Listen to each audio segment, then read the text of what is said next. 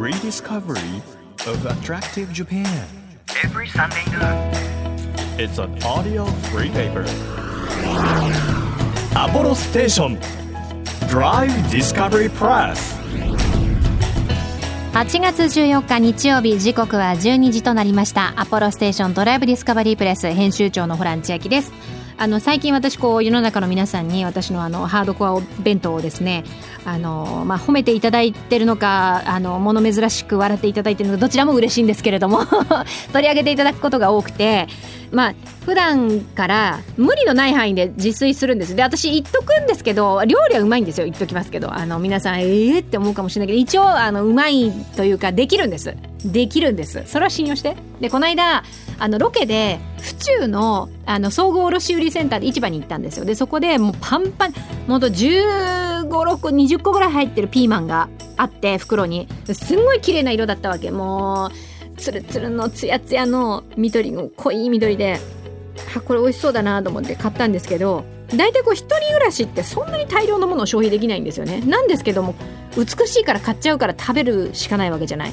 で何にしようかなって言ってピーマンのきんぴらを作ったんですよでこの番組で昔あのご当地佃煮みたいなのをプレゼントしたの覚えてます？あれでえっとねなんとか鳥みたいな 鳥の佃煮あ、あ、阿波踊り、阿波踊り、阿波踊りの佃煮が冷蔵庫の奥の方で眠ってたんです。あの、まだ全然あの、新しいですよ。眠ってて、で、ピーマンしかなかった。だいたいピーマンツナとかやるんだけど、何もなくて、この阿波踊りいいじゃんと思って阿波踊り入れて、で、本当ピーマンの佃煮というか、あの、きんぴらみたいな作って、すっごい美味しくできたんですよ。でも、一回作ると、本当この時期傷んじゃうので、もう朝、ピーマンの佃煮作って、それと卵かけご飯。昼、ピーマンの佃煮とご飯。夜ピーマンの佃煮と卵かけご飯。みたいなもう私1日で20個のピーマンを消費したのだからまあ野菜は野菜なんだけどもピーマンしか食べてないみたいななんかまあ偏ってるなって思いつつもでもねえだって作ったし美味しいしあるだけいいじゃないっていう気持ちであのこの夏私は過ごしております。皆さん一人暮らしの方ねちゃんと一人分作る方本当に偉いなって思うんですけど何度もこうフライパン汚したくないしもういっぺんに作って1日で消費するっていうね。初めてかも1日に20個ピーマン食べたの。いやでも美味しかった。ぜひあの皆さんなんかあのこんなクレイジーな料理作ってるよっていうのがあったら教えてください、えーこの番組は日本全国さまざまな場所にスポットを当てて普段気がつかなかった日本の魅力を再発見していく耳で聞くフリーペーパーです。皆さんにとって身近な地域からお気に入りの場所そして一度は行ってみたい土地まで毎回さまざまな特派員の方に来ていただきまして魅力的なローカル情報をお届けしているんですが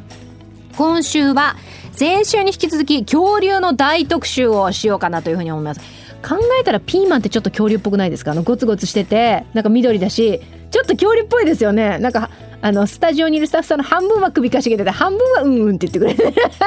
50%のミーはあのミーというか皆さんの賛成を得ました。そうちょっと今なんかああいう形の恐竜っているよななんてごめんなさい。もうちょっと話がそれちゃいましたけど、えー肉食爬虫類研究所代表で爬虫類や恐竜の研究家であります富田恭一さんに今日も来ていただきまして日本各地で楽しめる恐竜の世界教えていただきます。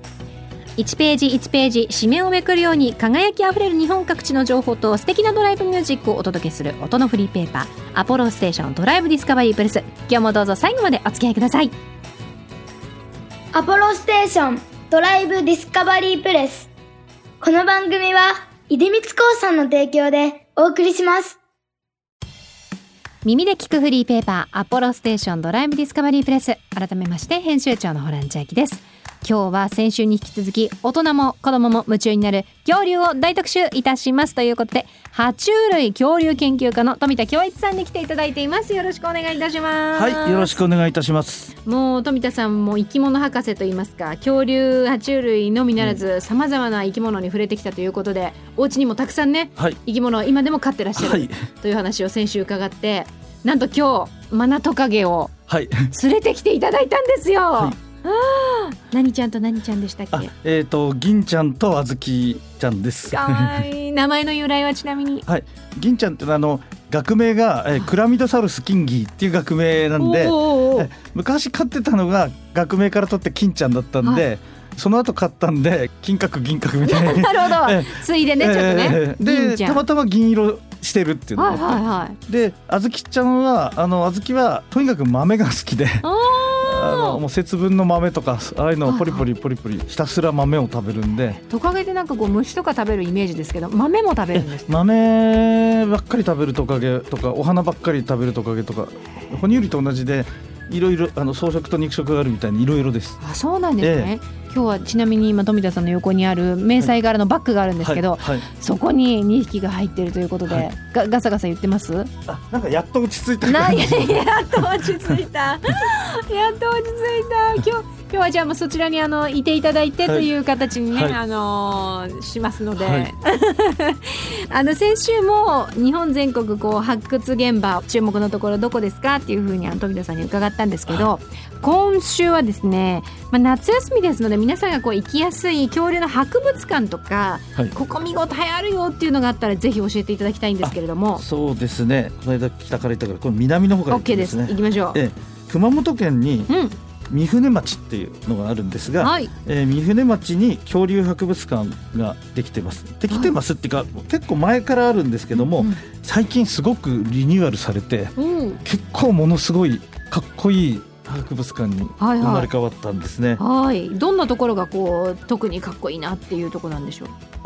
まあかっこいいのは外観のデザインがまたかっこいいのとあと中もやっぱり見やすくなってすごくあうんの展示も明るく見やすくなって三船い町。恐竜博物館。おあなんかすごいもうこんそうそうそうすごいですよ。骨がうわー迫ってくるようなはいなんか骨が展示されててたくさん。この三船町っていうのはあの1979年に小学校1年生の、えー、早田信夫さんっていう当時小学校1年生の子がお父さんと一緒に日本で初めてですね肉食恐竜の歯を見つけた。はそれでこれは掘ったら出るぞってことで発掘が進められた。い。だからご当地もののここ標本もすごく充実してるんですね。ほうほうほうあ。そうなんです。その、はい。あの地域ならではのってはいいう。はいうん。行かれる際は今予約が必要ということになですので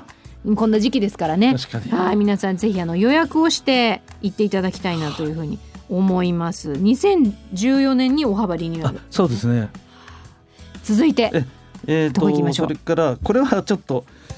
少し手前味噌でもあるんですが、はい。僕も監修っていう形でお手伝いしている博物館がありまして、うんうん。えー島根県の奥出雲にある、えー奥出雲種自然博物館というところです。はいこちら。あ本当だ。なんか展示も可愛いですね。ありがとうございます。しかもなんか宿泊できるミュージアムで出てそうなんです。きますよこれがだからじっくり見て、はいもう閉館後はすぐ目の前に温泉がありまして、はい。えー温泉施設に入って、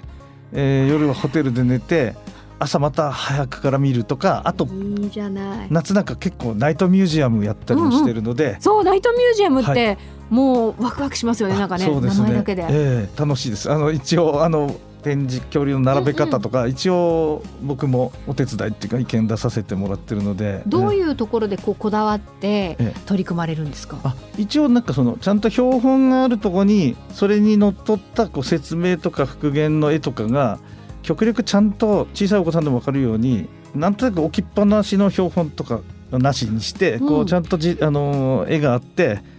地球の歴史を一応一通り見れ見られるっていうのが一つ目玉なんですけど、はい。もう一つは結構ところどころ仕掛けがあって、うんうん。例えばティラノサウルスの頭蓋骨が大きいのがありまして、はい、でそこにこういうちょうどアクリル板みたいなものがこう今流行ってるアクリル板みたいなのはい。が立ってるんですけど、そうすると通り過ぎる人には何も起こらないんですけど、うんうん。ちょっとしばらくこうやって観察しようとしてるとアクリル板に生きてた時のはいティラノサウルスの顔がこう骨にある程度かぶさる形で、生前の姿っていう肉のついたリアルな復元が出るようになってて、それはそのじっくり見ないと出てこないじっくり見て出てくる。えでしかももっとじっくり見てるとあの当時当時というか今でもあのあんまり毛が生えてないんじゃないかっていう学説ともじゃもじゃしてたんじゃないかって説があるんで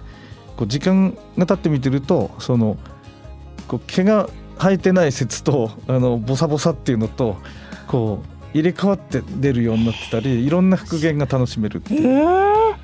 面白いですね、その仕掛けに気づかない方ちょっともったいない。あそうそうですね、ええで通り過ぎてから他のお客さんが見てるのを見てあっとかって慌てて戻ったりするんで結構見てもらえてるみたいで。たただそうあるものを楽しむんじゃなくてこれがどういう風なものだったのかっていうのをエンターテインメントとして見せるってやっぱ大事なんですね。ありがとうございます。はい、あの大体こうお出かけするともう早く帰んなきゃいけないわよみたいなことあると思うんですけれども、はい。こちらはホテルがついているということでね。じっくり皆さんあの観察して、はいでホテルに泊まって温泉に入って次の日もこう恐竜に浸っていただくというのい。いかもしれません、続いて他にも何かありますか？あそうですね。それからもちろんこの東京の国立科学博物館とかあとおそらく収蔵標本数で世界一はい。の福井県立恐竜博物館、うんえーなんかもうもちろんすごいんですけど、はい。もうこの2つはもう定番すごすぎて定番すぎるみたいな感じなんでちょっと譲らせていただもらって、うん。もうちょっと細かいところで言うと群馬県立自然史博物館。はいこちらは何が特別なんでしょ これはもうただひたすらまず恐竜の展示数ほとんどメジャーどころの恐竜ほとんど見られるっていうのもあるんですが、うはい。もちろんそれだけですごいんですけどもとにかく研究者の熱意とかもう研究に関してはかなり総本山に近いですね。日本における。そうなんです、ええ。なぜその総本山的なその研究っていうものはそこに集結したんですか？それはあの日本の、まあ、古生物学のはい。なんていうかな。古生物学の父とかっていうとちょっとそこまで大げさあの大げさに言うとあれなんですけど、はい。長谷川義和先生っていう、はいえーもう御年92歳になられる方なんですけども、大ベテラン。ええはい。ついこの間まで館長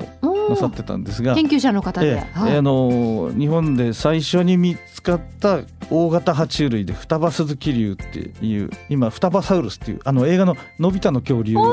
いはいはい。えーモデルになった、まあ、恐竜じゃないんですけどね、うんうんうん。恐竜時代にいた大型動物の、えー発掘をした先生なんですけど、はい。まあその先生がすごくやっぱ教育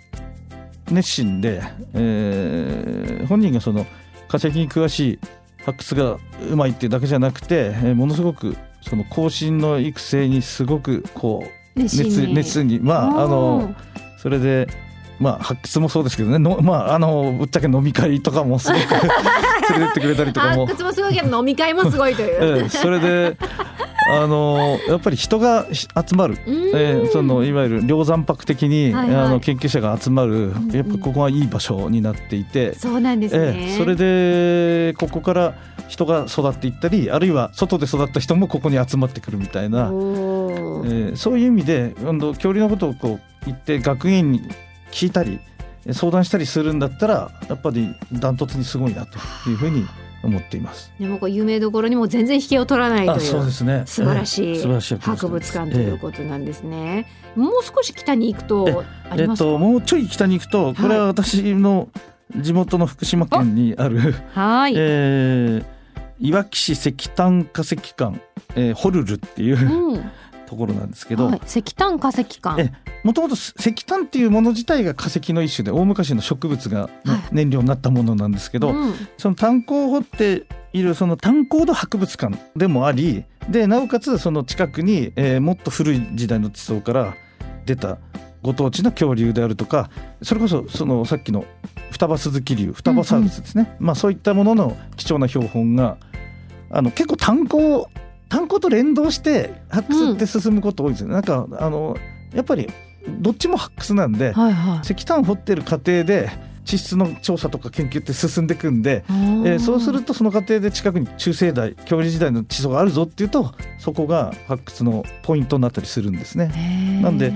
結構石炭の発掘と恐竜っていうのは昔からつながりがあるんですけどはい。それでこの近くで高校生が当時高校2年生がですね当時って言っても、えー1968年うん。50年以上前なんですけど、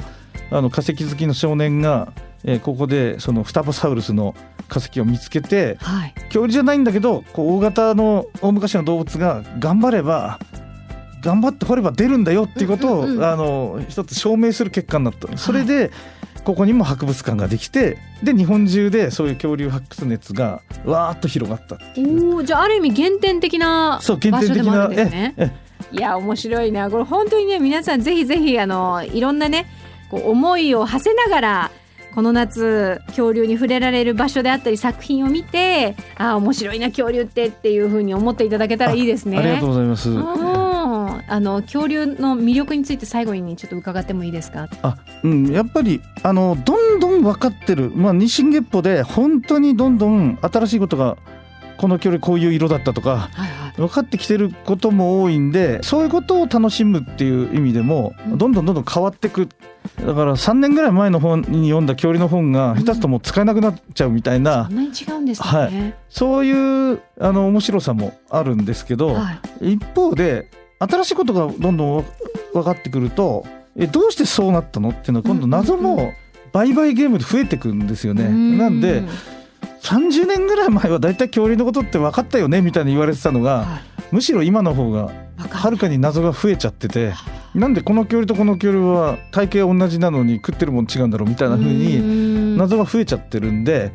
面白さが尽きないのとあとやっぱり科学的にやってる人はやってる人でもちろん主力だと思うんですけど、はい。例えばイラストレーターさんであるとかプラモデルみたいな造形を作ってらっしゃる人とか、は映像作家の人とか、はい。全然普通のマニアの子供とかうんうん。でいろんな人が参加できてそういうなんていうのあのアマチュアだから発見できることがいっぱい残ってるっていう意味でもみんな参加できる楽しさ残してる学問なんだなというふうに思ってます。固定か観念がないからこそってことですよね。はい。はいぜひ皆さんもその楽しさに触れていただければというふうに思います。2週にわたって富田さんありがとうございました。ありがとうございました。アポロステーションドライブディスカバリープレスお送りしたのは松任谷由実でワゴンに乗って出かけようでした耳で聞くフリーペーパー DD プレスでは皆さんにも番組専属リスナー特派員としてとっておき情報を送っていただいています栃木県の男性初恋物語さんです今月のテーマ夏休みに行きたい場所ということで暑いけどスポーツ観戦に行ってみたいです。栃木県はプロスポーツが盛んでプロ野球サッカーバスケットボールアイスホッケー自転車ロードレースなどのプロチームがあるので夏休みはナイター観戦が最高ですよということなんです。スタジアムならではのスタジアムグルメも豊富でどれを食べても大満足。声出しての応援はできませんけど仲良しのサポーターたちと美味しいものを食べて共にスタジアムで泣き笑いしたいです。ということでいいよね。なんか夏のナイターって私も取材で行くことは以前よくあったんですけど暑いけどなんだろうあの熱気の中でスポーツの熱気と夏の熱気とでも少しこう落ち着いてきた暑さの中で冷たいビールをみんな飲むっていうのが最高なんでしょ？最高なんでしょ？とか言私は仕事中だからあのビールを飲んで最高の時間を過ごしてる皆さんを見てああいいなっていうあの間接的に摂取してました。ねいいよね。声出して応援できる時代が早く来たらいいなっていうふうに思います。初恋物語さんありがとうございます。Apollo Station Drive Discovery Press 地域社会を支えるライフパートナーアポロステーションのスタッフがお客様に送るメッセージリレー。岩手県岩手郡の株式会社小山田商店くずまきサービスステーション所長の土屋則夫です。当店の強みは車やバイクのタイヤを豊富に扱っていることです。経験豊富なスタッフがアドバイスできます。また最新の洗車機は水質を変えることでシミができにくく新車やコーティング処理した車におすすめです。今月末には岩手県で出光が協賛している世界最大規模のトライアルバイクの競技大会もあります。観光のついでに観戦するだけでも面白いのでぜひ岩手にいらしてください。アポロステーションくずわきサービスステーションご来店お待ちしております。あなたの移動を支えるステーションアポロステーション。東京 FM からホラン千秋がお届けしてきました。アポロステーションドライブディスカバリープレス。今日は先週に引き続き爬虫類恐竜研究家の富田恭一さんをお迎えしたんですけれども本当に同じこう恐竜の標本であってもそれぞれの博物館や展示会で全く違う個性を持って研究者の皆さんであったりそのプレゼンテーションをね考えてる方々があの工夫してますのでぜひぜひ身近なねあの恐竜展であったり博物館足を運んでみてください。私はちなみに先ほどあずきちゃんと銀ちゃん富田さんの愛しい子供たちですね触れ合いましてすごいもうなんかトカトカゲなんです。恐竜じゃないんですけどすごいなんかあのなんていうのこう呼吸したあばらがうんうんうんってこう開いて閉じてなってる感じとかすごい可愛かった。なんかミニ恐竜触ったみたいですごい楽しかったです。ねありがとうございます富田さん。アポロステーションドライブディスカバリープレスこの番組では毎月テーマを設けてメッセージや写真を募集中です。今月のテーマは夏休みに行きたい場所行ってよかった場所となっています。ぜひ皆さんのおすすめ夏休みスポット教えてください。情報をお寄せくださった方の中から毎月3名様に番組セレクトのとっておきプレゼントを差し上げています。今月はもうこの時期ぴったりですよ。ちょっとね暑いっていう時に酸っぱくて塩味が効いたものを召し上がっていただきたいなということで高級梅干しセットを差し上げます。紀州南高梅を作り続けて100年以上岩本食品プラム工房の最高級の大粒南高梅の梅干し蜂蜜梅という種類と喜ぶさらにしそ漬け薄塩味梅のセット。3種類入ってます。梅嬉しい20個入りを3名様にプレゼントします。これ本当に高級で一粒一粒。丁寧に作られていますので、ぜひ皆さんゲットしてください。欲しいという方はメッセージを添えて番組ホームページからご応募お待ちしています。